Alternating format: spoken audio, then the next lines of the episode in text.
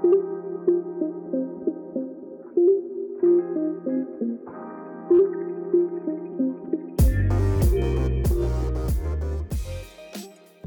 everyone, this is D J and Allison, and welcome to Neon Nonsense. This episode is sponsored by Ventex Technologies. Okay, we are live in the city. Live from our studio corners. It's D J and Allison. In the closet. You're listening to Neon Nonsense from two closets. Two closets now. Yes, dear listener, you've heard right. Allison is now in a place that does not echo. and, and I'm not ruining D J's life anymore, hopefully. Hashtag not ruining D J's life. It's it's sounding wonderful. We hope that it will be pleasant for your ears. In our first episode, we mentioned finding inspiration and mentorship in places that were unexpected. And for this episode, we thought we'd go over a few of those with you, dear listener. Hey, D J, do you want to go to the Neon Library with me? Yeah.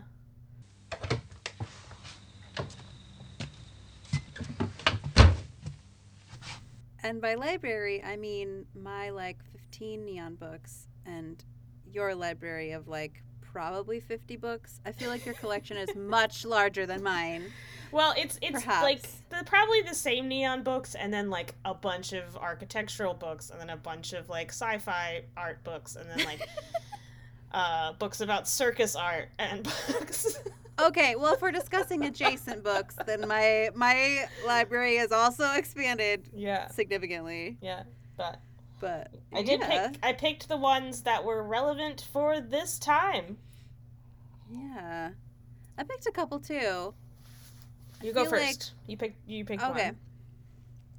Yeah, I feel like I wanted to focus on sharing something that was really helpful for me first starting out, when my ability to bend was so intermittent. Like, I'd be able to be in someone's shop or what have you. And so uh, the book that I highly recommend that everyone have a copy of is called The Neon Super Guide, subtitle Complete How-To Manual by Randall Caba.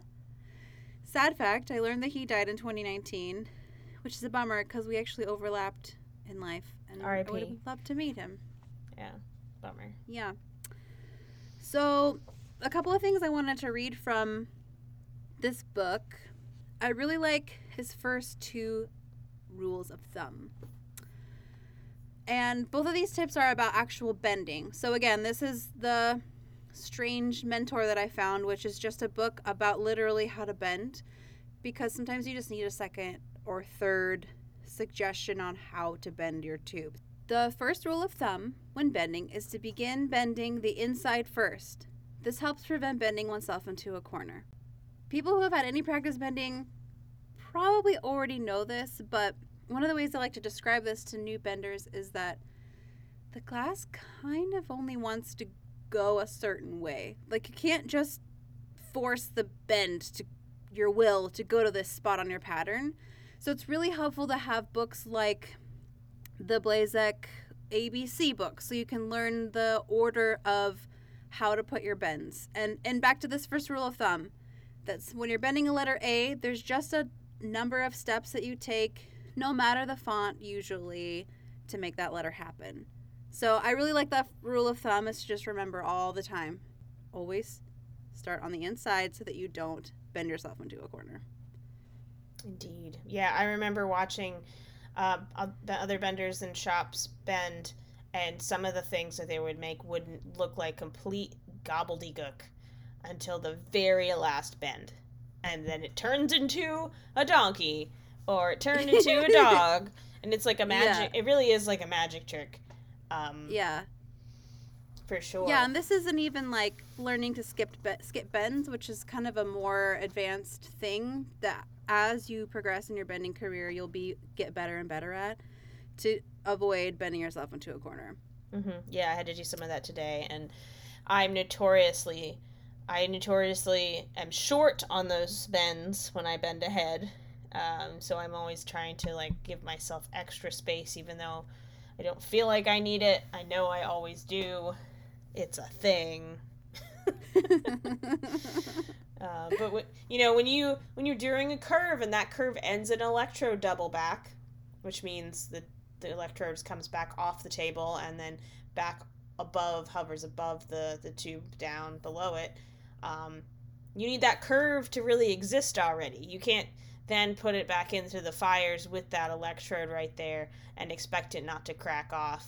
Um, sometimes you get lucky, but you're throwing a lot of stress onto that glass when you do that. So today I had to bend the glass in the curve I needed it to without bending, with a little straight bit at the back so that I could um, put the electrode on, double back it, and then smooth out that straight piece to to kind of create the full curve. And I was still short. So I'm still I'm still figuring it out. I recently watched a YouTube video of a, of a gentleman. I think he was Australian or possibly English, but he used his his blow hose to measure. Oh yeah, that's how I measure. Yeah, I didn't. I've never seen that before. That was pretty cool. Wait, really? Yeah, yeah. Anytime I, I use it to measure the width of the curve. Yeah. I never understood people who could just, like, ter- take their tube and set it on the circle and, like, spin it around. That's what I do. Is that how you measure? Yeah. I don't know. I don't even know how you can even do that. Well, yeah, obviously it's not working very well, so bloop, I need bloop. to find something else. Well, I need to find an additional thing for that because I usually am too long. I, I oh. There's something about the way I'm measuring with it that I give myself too much space, and then when I fi- finish my curve, my last bend is usually a little bit funky. So like, I need to like something in the middle. D M us, let us know. Yeah, someone help us. Which is actually funny that you say that because that's the second rule of thumb from the Neon Super Guide, which is. The first rule of thumb is bending the letters from the inside first, and the same is true for curved letters. If there exists a ribbon fire curve that aids in forming the inside of the letter, bend it first. So mm-hmm. if you're doing, like you just described, a circle, bend mm-hmm. that circle, circular shape first. Mm-hmm. Yeah, like if you're doing a D, you do the, the swoop of the D first, and then you bend that straight part down into right. the, the curve. Yeah, for sure. Or the same thing yeah. goes with a P or an R.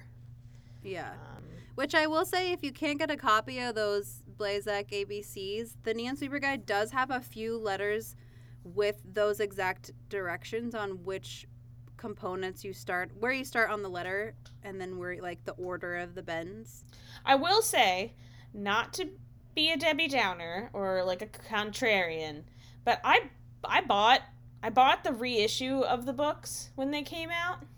What? They were reissued? Yeah, briefly they were reissued um, in, in, like, three-ring binder form. It wasn't, like, bound or anything.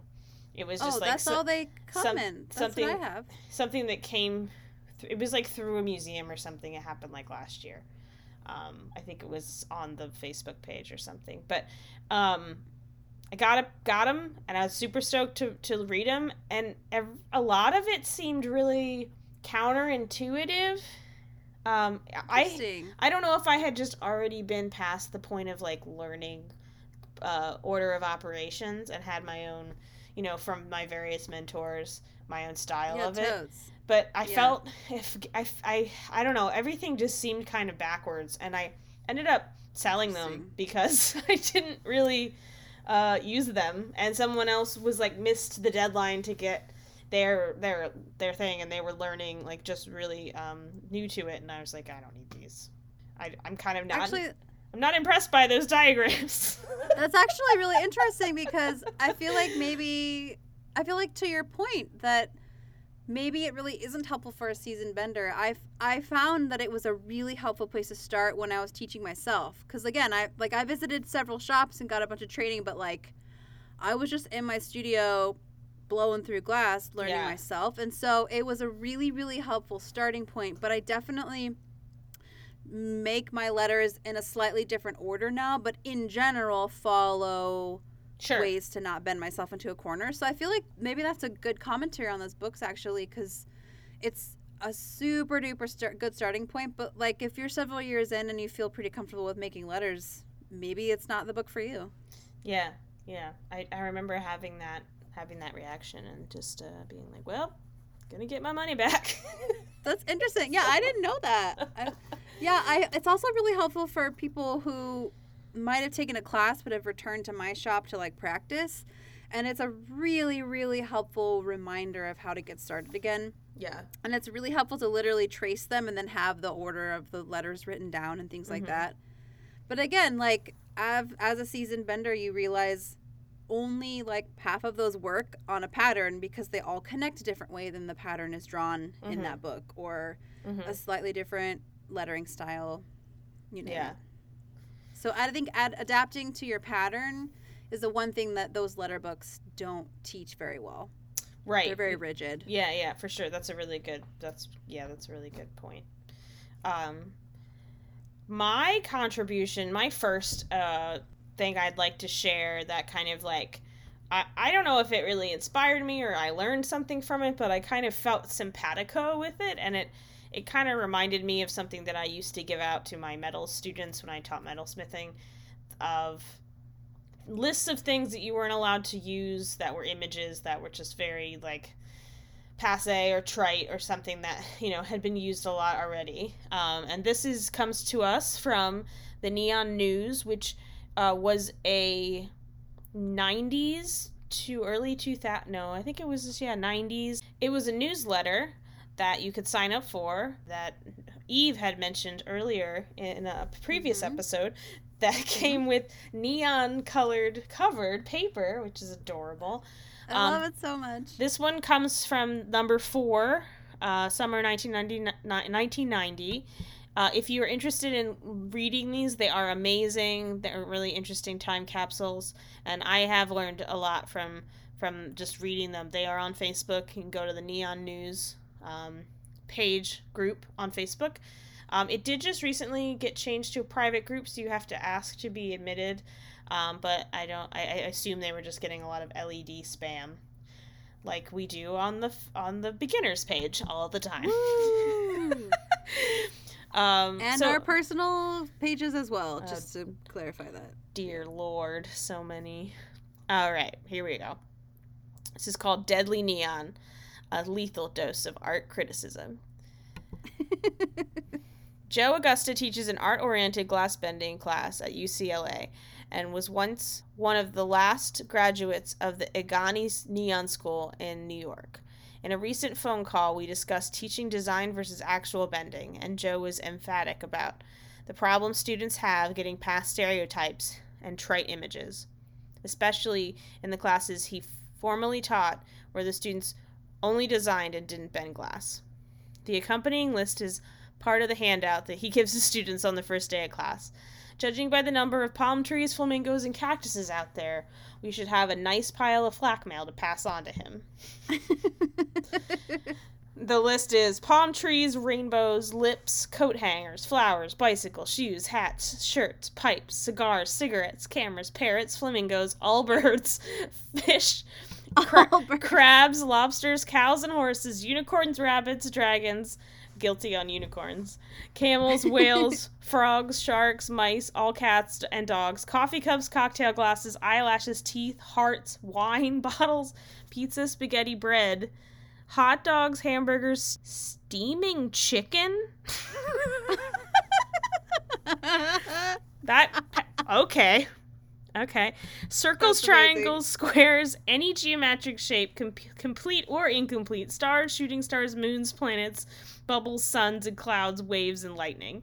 Planes, trains, cars, boats, guitars, electric bass, acoustic bass, trumpets, saxophones, and pianos. Chairs, beds, tables, desks, light bulbs, barns, skyscrapers, cityscapes, houses, and Greek columns.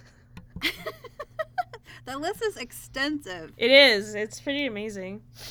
Um, I love this article. It's pretty long, um, but the end of it is is just amazing. It says, remember, what you see, think, and feel can be expressed in neon, but the medium has its pitfalls and traps that can lead to a terminal case of banality. Unfortunately, we carry these things around in our heads, and they will stop us from finding our own voice. Therefore, they are to be avoided at all costs and will be prohibited from this class. That's amazing. It's amazing. Okay, it reminds me of something non-neon, but it's something that I always think about. My partner went through a basically a fancy master's program, and one of their rules, their first class, they all basically go through a boot camp where each, there's like a group of three or four, and each have a role, and they have to basically build a video game each week, like one video game a week. And they have a rule that says no first-person shooters. Nice. So if you think about any video games, no matter your knowledge, wide or narrow, if it's a video game, you're probably shooting something or, like, exploding right. something. And so it's a really interesting way to force you. Or taking pictures of Pokemon. Or taking pictures. I mean, I guess that doesn't really mean first-person shooter. You're not, like, You're shooting, shooting a camera.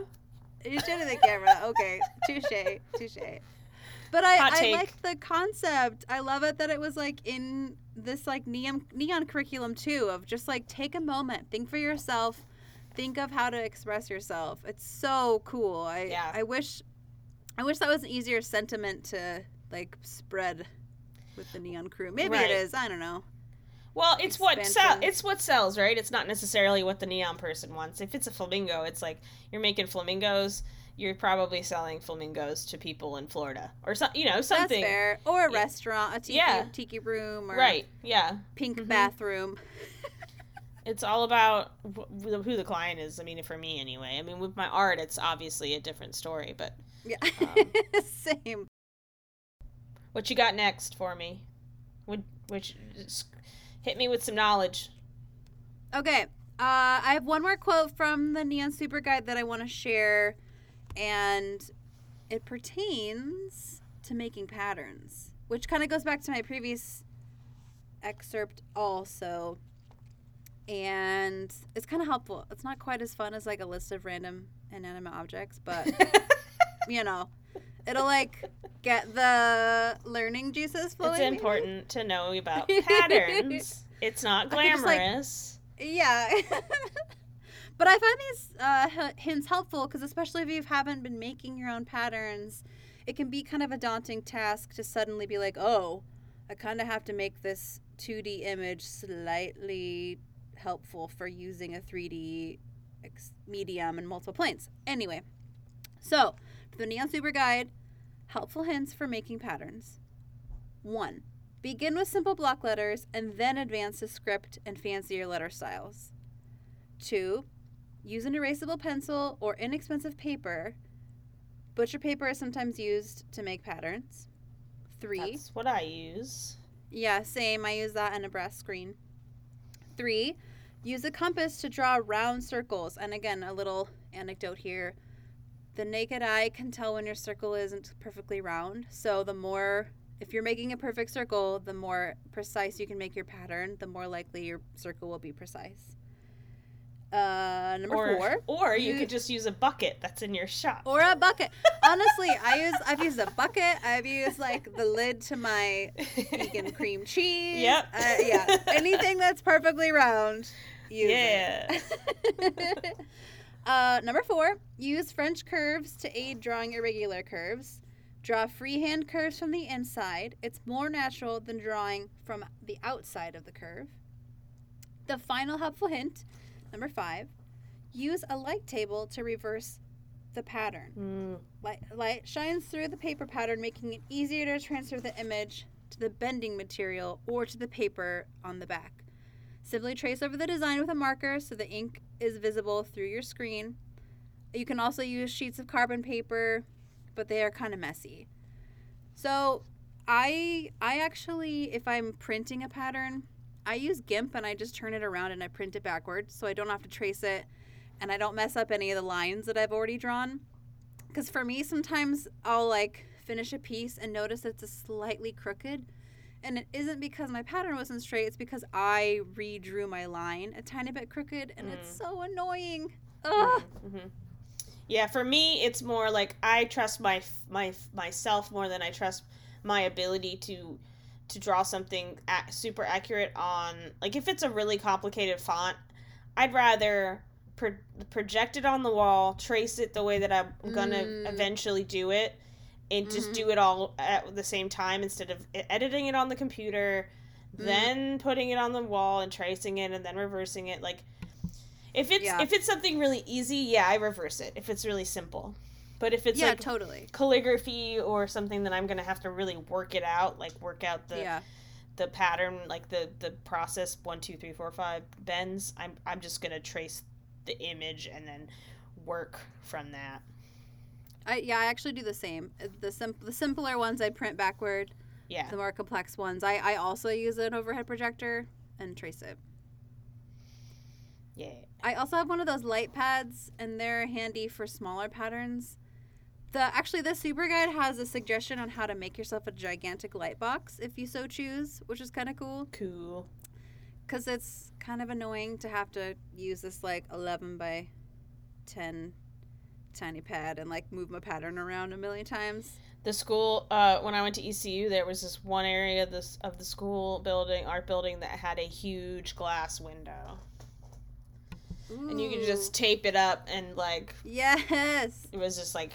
vertical light box, and I prefer that because you can really see it. Like, I think yeah, that's same. the the other thing I like about the projector is it's on a wall. I can stand back. Mm-hmm. Like, if it's on a table, I have to get on a. I have to keep. I'm so short. I I have to get on a step stool to see it right and to see if it's yeah. centered and to see if it's sent like my center line and stuff. So, yeah, it just it just uh, seems to make more sense to. Yeah. I mean, I, I, too, have to sit on a stool if it's on a table. Mm-hmm. So, yeah, I think, yeah, I think that's why a lot of benders probably still use a overhead projector. Just, because yeah, you get the vibe, you can see where it's placed. Because, like, also, for, like, you know, this just always happens. I know what thirty inches approximately looks like in my brain. But yeah, yeah. unless you, like, see it, if I'm, I, because I'm a visual learner, unless I see it on the wall, I'm going to go, oh, that's too big for the space, the picture they sent me in my e- email. And I won't catch that if I just print it out of, and I just, like, you know, sure. there's there's always, like, this, I always fuck it up. I just always fuck it up. There's never a time where I'm like, oh, that's the perfect size, and I did that correctly. The Like, it's always, it's always off when I don't. Do it projector and do it analog. I don't know why. Yeah. The other thing I struggle with is if I just need to blow it up, I always forget to account for the diameter of the tube, and then I always get the wrong, and then it's like gigantic, and then the lines are also gigantic, so you have to compensate, and then I end up hand making it anyway. Yeah, so what I do there is I will draw a center line through everything. And then oh, I'll smart. use, and then I'll use this. I'll use a clear tube, the diameter that I need, that I need, and then I'll, I'll basically put the clear tube on that center line, and then trace each side of it like a little tick marks, and then the yeah, whole, yeah, yeah. the whole thing will look like, uh, you know, like dotted lines, and then you just connect those lines. Yeah, that's how I always. That's how I do my curves. Yeah. Is if I have a straight line to a curve, I'll use the tube to go do do do do. For listeners, I'm. gesturing a tube in circles with dashes, do, not do, do. just a do do do. I definitely say do do do while drawing my little dashes. Yeah. Yet another little gem that I've learned, mostly uh, I think first through Morgan actually, but then it was reinforced by this book. It's called Glassworking for Luminous Tubes by Henry Eccles. Robert mentioned it in our last podcast. It is a book from. It just feels so nice. It's from nineteen thirty-seven. Not, not, yeah, not our terrific friend Percy Eccles, a different Eccles. Yeah, that was totally uh, uh, my A D D brain going, oh, squirrel, uh, same last name. But they're both terrific. Both both people are terrific. Epic Eccles. um. So there's a few things in this book, but I'll, I'll I, I kind of put them down to two. Um, there is a really wonderful prologue that I thought was kind of eye-opening for me because I, you know, people. I think I did have a couple panic attacks when I first started this um, venture into neon, mm, where mm-hmm. you're watching people around you close shops and sell stuff or get sick and. Is this a viable place for me to invest this much yeah. time and money? Is it is it going to be around much longer? Um, yeah. You know, these are all really valid questions that I was having. And truly. This, this book that was written in nineteen thirty-seven, thirty-four, um, thirty-seven, uh, kind of opened my eyes to this. And so the preface is, um, the advertisement value of neon is undisputed. The lack of skilled labor was, in the first place, a responsible factor in the failure at the outset of several neon concerns. Anyone capable of making even a mediocre attempt at the glassworking requisite in luminous discharge tube displays was put to the work. Poor quality resulting in short-lived jobs made customers rather dissatisfied and anything but enthusiastic about neon, and the consequence was decrease in demand. So in nineteen thirty-four, we were already experiencing a downturn in what we love to do. So it just made me feel good in a way that it's constantly mm. ebbing and flowing. There's a change. It's going to be constantly changing. Yeah. Um, I mean, I feel like the other implication there, which I feel like you and I may have talked about in the past, is that some people just weren't good enough at it yet and churning things out that weren't quality. Well, right, you have Maybe? you have like secretive people that d- d- weren't yeah. giving weren't giving real information to people so they could go start their own shop. So people were trying to learn themselves without the internet. mm-hmm. And yeah. you have and a, like some of the books we had without those helpful things too. Yeah, you you you uh, you end up just being like Frankenstein in your garage, basically. Yeah. yeah. But that that one's always kind of stuck with me, just to be kind of like, you know, it's always going to be having its ups and downs. And then also to keep in mind that the the best way to keep neon going as as something that people have positive associations with is to make good shit. Mm. Make good quality stuff so they have a positive experience, and and they don't have to call you back fifteen times to fix a f- uh, thing that you that wasn't pumped or wasn't done properly because mm-hmm. you don't maintain your pump or something. Like, you just it's it's the it's the reputation of all of us, not just not just one sign. And then it's they're gonna so go true. and then they're gonna go over to L E D, and then we've lost one, another one, yet another client. So yeah, keep up the good work. yeah. Good job, everybody. And honestly, honestly, good job to anyone who's learning. Like, yeah, it it really is it really is difficult. You really experience I okay, this is my own point of view, so anyone else, whatever. I just feel like we experience more failure in our first four years of making neon than like the average human deals with in a big slice of their lifetime. Like, it just like the ratio is so high, and if yeah. you can push through that failure of like struggling to learn to gla- bend the glass well, y- you know, it's it's like, I don't know, hats off to everybody who's mm-hmm. been doing this forever and who's pushing through and who's sticking with the learning process. Truly. Absolutely. We love you. We love neon and you. All right, your turn. Well, speaking of failure. Actually, no, I don't have a good failure. Well, actually, no, I do, but I think we might end on that one, so we'll, we'll come back to it. Uh, I'm here to offer a little tip from a little book. Okay, so maybe it's not really a little book. Our one of our favorite books is The Neon Engineer's Notebook. Boop, boop. It's written by our friend Morgan Crook and Jacob Fishman. Boop, boop. I highly recommend it. It is extensive. It is detailed. I sometimes like to describe it as almost like someone printed the most helpful blog in the whole world, because it has like yeah. a whole chapter on Ruby, just how to make, use it, pump it. I highly recommend this book. But I just want to share a little teeny tidbit, and it's about bombarding. So for people who haven't started bombarding yet, or people who are seasoned bombardier, bombardiers, is it something else? I don't know. You, when you bombard a piece, you typically put a piece of mica, which is a mineral, a mineral, right? It's a mineral? Oh, yeah. Sexy mineral. Beach, a sexy mineral. Mica's my favorite. It's so terrific. It's like flaky, so you can like peel it yeah. apart. It's it was really always satisfying. My favorite in like whatever class you got to mess around with rocks. I was always like loving it. I love it. I love it. It's so great. So that's the traditional thing you put between tight bends. The goal there is to keep your electricity from shooting through your tubes, is the short version. So, helpful tip from the Neon Engineer's Handbook is using Teflon, a substitute for mica. In what? several shops that I know. In several shops that this author has been in in the Chicago area, they have been using Teflon instead of mica when bombarding. In eighth-inch thick sheets, the only drawback sometimes is we need something thinner. Again, if you're pumped before, sometimes those bends are real tight. Are you it's are very, you ever bending something that has less than eighth inch distance? Sometimes. Well, I, I've definitely pumped other p- people's pieces where I'm like, I'm Ooh. definitely going to put some pressure in here by That's slipping tight. this mica in it, and it's tight. Sorry, go ahead.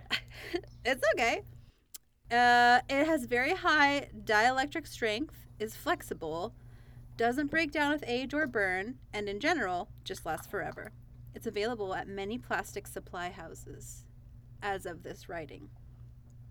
It also makes me think of another shop I visited where they actually use Kevlar instead of mica in between their tubes. So now I want to do a like side by side, try Teflon, try mica, try Kevlar, see if any results vary. Maybe not. I guess that I guess that we don't have a shoot through. So, yeah, I only use mica because I have I have a I happen to have a really beautiful vintage packet of it that I just happened to pick up at the antique store that I have it in a drawer somewhere back from metals days. It was so beautiful. Of course you did. It just said mica yeah, on it. Yeah, of course you did. Those beautiful letters. It was a little Aww. paper envelope.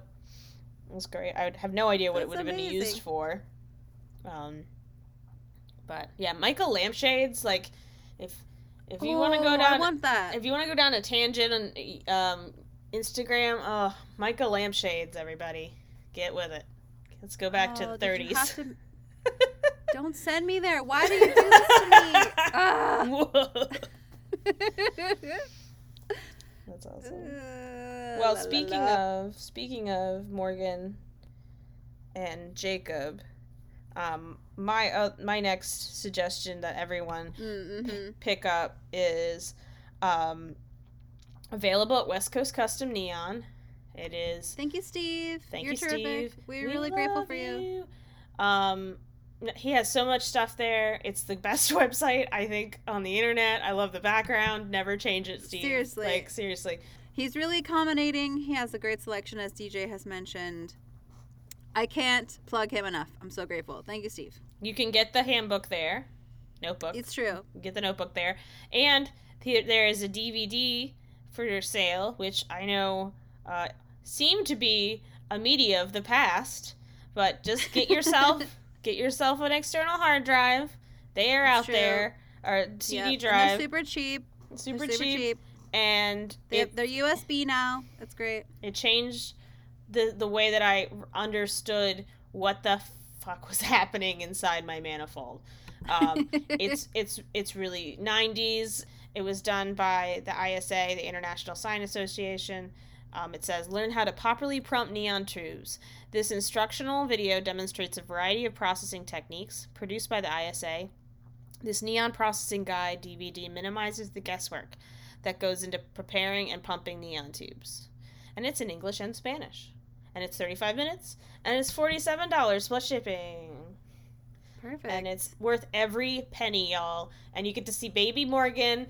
and baby Aww. Jacob, and it's adorable, and Aww. I have it, I did it, I put it on my computer, and I just have it on there now, and every once in a while I'll, because before I had my actual shop, I had my manifold in my closet, just sitting on my bench, on my table, so that nothing would hurt it, like, my cat wouldn't jump on it, my dog wouldn't do something stupid, like, nobody would put their hat on it, like, nothing could happen to it, and so I would watch this video, and I would pretend to pump something on my manifold in my closet. Oh, D J! Oh my God, you're so sweet. It's so pathetic. I love it so much. Oh my God. So uh, yeah, that, that D V D was really helpful. Thanks, Morgan. Thanks, Jacob. Friends, this Thanks. is how much we love Neon. I S A. That's not obvious. Because I was so terrified. I was so terrified of, of that was a thing I was so scared of because it was the one thing I hadn't learned yet. So it just, it was a complete, yeah. and it was the thing that, it's the thing that could kill you. I mean, immediately. The fastest. Yeah. Uh, yeah. Yeah. Immediately kill you. Yeah. So, um, yes, highly recommend it. There's also something called by Jacob Fishman that I haven't actually personally looked at, but I'm sure it's amazing. It's um, an introduction to neon. So it talks about designing, tube bending, bombarding, pumping, and final assembly. Um, and I might actually do a little shopping right now and buy that. I know. I found another book by the by Randall Caba, and I was like, oh, guess I need to bulk up my library. Also, great gift idea for Christmas. There's a thousand-piece neon sign puzzle. I need to buy that, too. It's actually really cute. Maybe I gave it to my grandma last year. It's terrific. Maybe that happened. Maybe I did do that, yes. Mm-hmm. Well, I have one last quote that I wanted to share with our listeners. And I feel like it's kind of like neon adjacent. It's not really specific to neon. But kind of back to my pep talk earlier, I just wanted to talk about how great it is that if you've started to learn to make neon, that if you're sticking with it, you're a badass, like in a good way. We're here for you. You're doing a great job. We're here for you. Yeah. And so I wanted to share this quote by Ira Glass. And the reason I want to share it is because, especially those of us who are artists who are either both making signs and art, the reason it's hard to keep with it sometimes is, like, it's not always easy to make the thing you're envisioning in your mind a reality in the world, and certainly not the caliber of what you envision it. And so this, I actually keep a copy of this printed on my wall in my shop as a reminder. This is a quote from Ira Glass. Nobody tells this to people who are beginners. I wish someone had told me. All of us who do creative work, we get into it because we have good taste. But there's this gap. For the first couple of years you make stuff, it's just not that good. It's trying to be good. It has potential, but it's not. But your taste, the thing that got you into the game, is still killer. And your taste is why your work disappoints you. A lot of people never get past this phase. They quit. Most people I know who do interesting, creative work went through years of this. We know our work doesn't have this special thing we want it to have. We all go through this. And if you're just starting out or you're still in this phase, you gotta know it's normal, and the most important thing you can do is do a lot of work. Put yourself on a deadline so that every week you finish one story. It is only by going through a volume of work that you will close that gap and your work will be as good as your ambitions. And I took longer to, to figure out how to do this than anyone I've ever met. It's going to take a while. It's normal to take a while. You've just got to fight your way through. So hell yeah. Especially for neon, you've just got to fight your way through. Yes. Yes. Today, keep on keeping on. Today I had some Mercury Rose teach me that lesson. Oh. She's a she's a delicate one. Phosphor. Absolutely. Also old phosphor, yeah? Old Mercury Rose? Yeah, it's old. It's old shit. Yeah. yeah. And yeah, there was like three different parts that just started. You know, you're you're doing this bend and it's turning out really good and you're like, sweet, it's gonna go good. And then it starts turning really dark, but like not on the outside. And you're like, but stop, but stop it. And it just keeps getting bigger and bigger and growing and growing. And you're just like, until you have to cut out an entire letter. It's awesome. And it was probably just a bug that d- crawled up and died in there. Oh, buddies. Dickhead. Dick. Ed- edit. Edit. But I like the dick bug. Oh, my God. Oh, my God. Yes, stick bug. You can't take me anywhere. No. It's fine.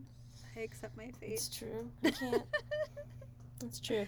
Um, one last little technical thing that I wanted to share. It's in the um, Henry Eccles book again, um, and it's about splicing, which kind of took me a while to learn. No one really told me, told me, taught, taught me about splicing in the way that, like, you have to gather glass. Like, it was really... Oh, interesting. It was really, like... I remember Greg would say something about, like, how you have to just make them kiss. And it's just, like, this, like, little, like, thing about making them, like, you know, not pushing too hard.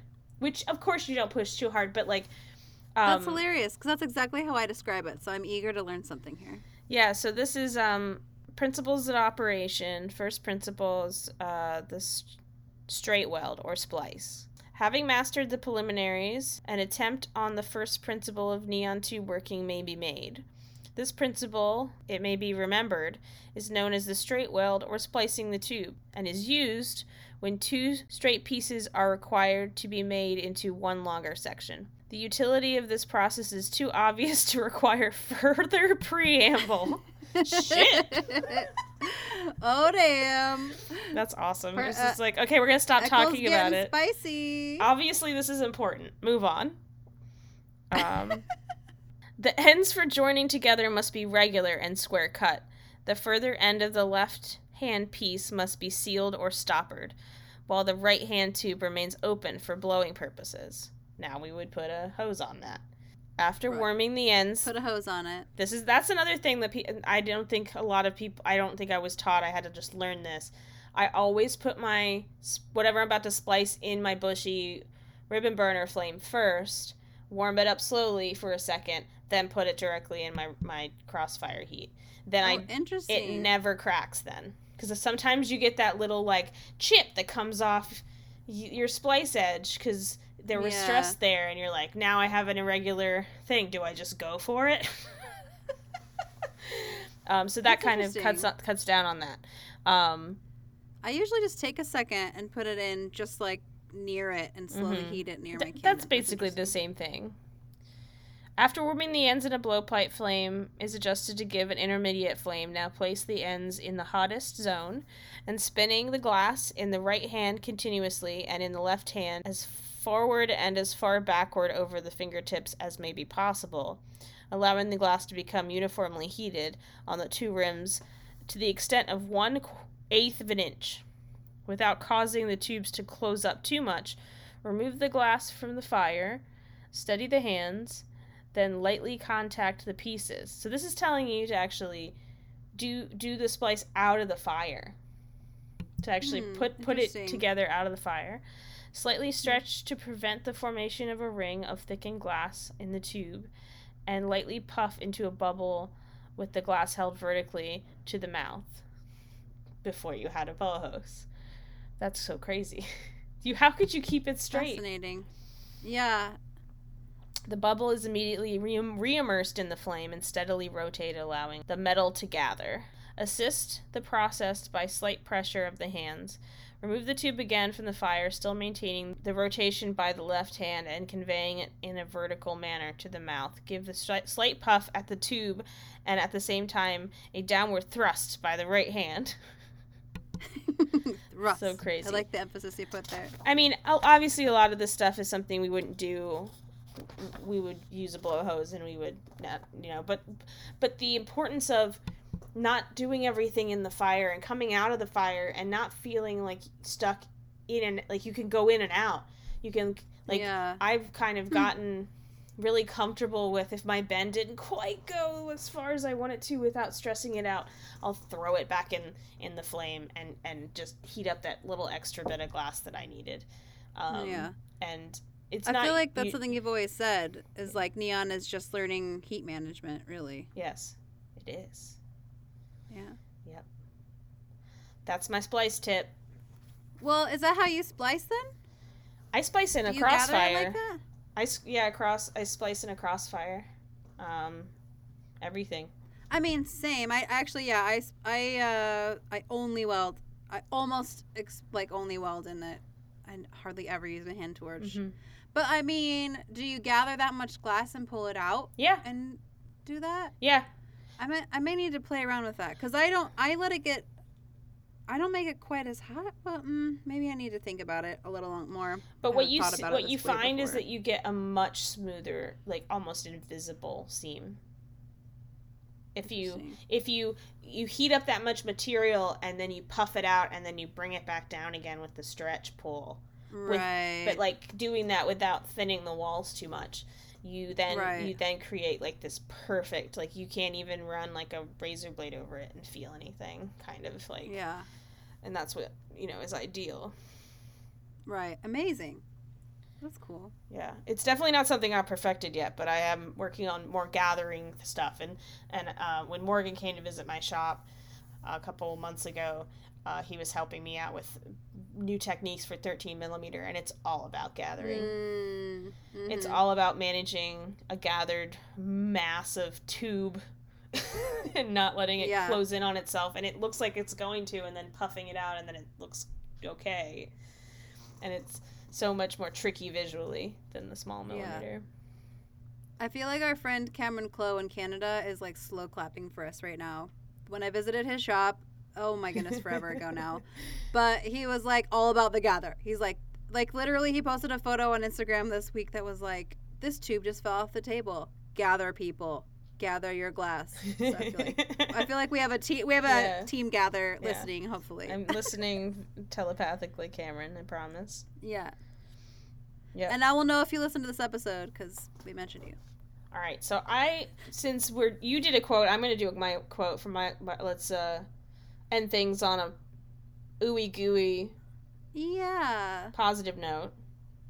I like positivity when when it is.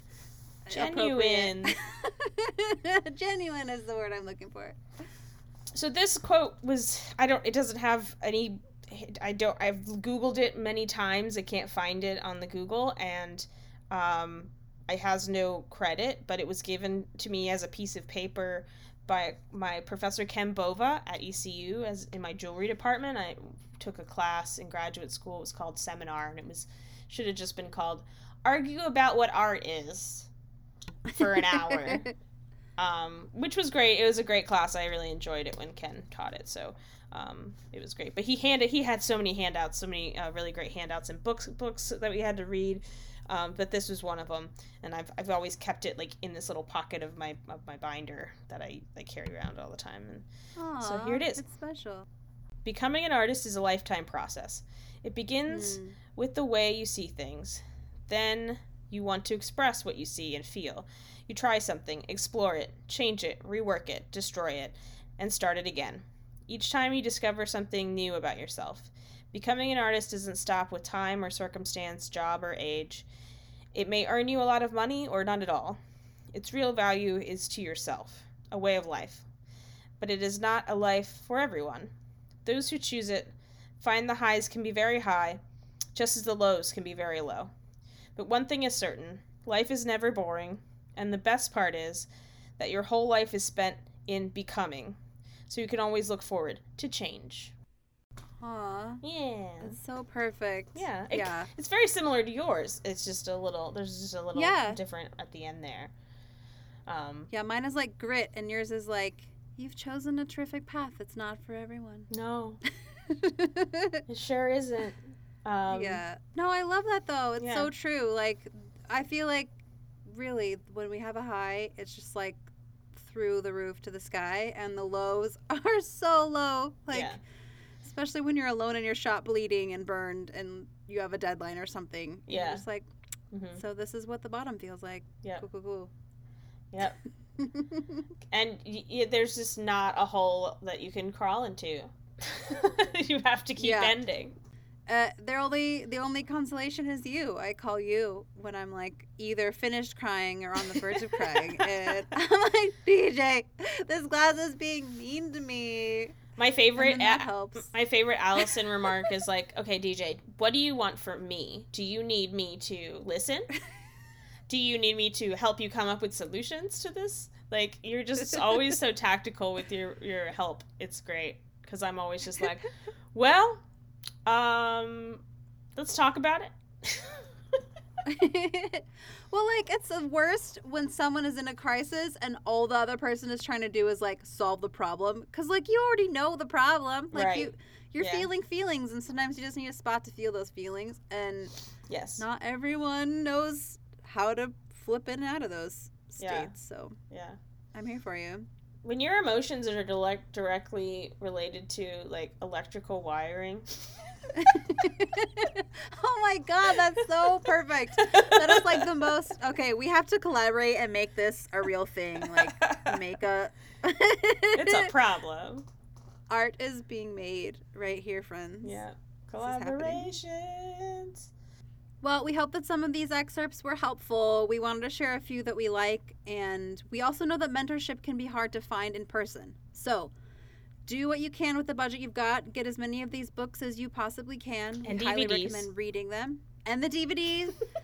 And I, I also recommend just give your local vendors some grace and patience. They're, it's hard to describe the amount of labor and love that it, that goes into an apprenticeship experience, and the bandwidth to do it is kind of hard. So find someone that is a good friend vibe for you, and just be patient with them. And when they can teach you, take those moments as they come. But in the meantime, educate yourself so that when you learn, you can take it and actually do something with it. That's how. That's another way you can prove yourself to a vendor that you really want to learn and make this happen. Yeah. Anything else you want to add to that, D J? So if you're new to the podcast, thanks for joining us. If you're sticking with us, thank you for listening to us banter without a guest this episode. We appreciate it.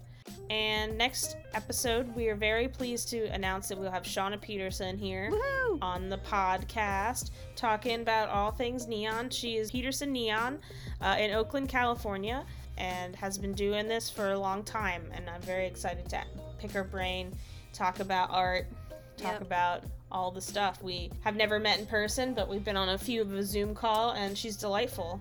Uh, I have had the pleasure of meeting her in person, and she's delightful online and in person. I can confirm that. That's good. Confirmed. Not yeah. a robot. Great. Not a- awesome. Good. Great. Also, we got to plug our sponsor, Ventex. Thank you yes. so much, Ventex. For the G T O, for the Transformers, for still existing and selling products that yes. we can use to make stuff. Thank you so much. We love you. Yes, we love all those products. We are definitely powered by Ventex over here. Also, we now have a Patreon. So if you're enjoying these fun-filled hours with Allison and I and yeah. other people, wouldn't you possibly like to buy us a coffee or some wine, perhaps? Yeah. Uh, to keep us going, because yeah. the editing is hard, y'all. It's really it's hard. Not, it's not easy. Help us raise a little bit of funds to uh, help D J with the editing. She is an editing yeah. rock star, and as I mentioned at the beginning of this episode, I'd really like to stop ruining her life, so help me with that. I would be really grateful. Yay! Yay! So Whoa. yeah, we have a we have a Patreon now, and we would also love it if you if you can't give. If times are tough, this shit is all really weird right now. We're totally still get in a it. pandemic. It's still happening. Still in a pandemic. Just give us a little review on whatever Please. whatever you're listening to, whatever yep. apparatus you may be listening to us on. Really appreciate it. That'd be great. Um, it would mean the world to us. Like we would love the feedback. Subscribe, share it. We'd be really grateful. Do all the stuff. Yeah. yeah. Do all, all the push all the buttons, and uh, thank you for listening. Push all the buttons. In the Neon Library.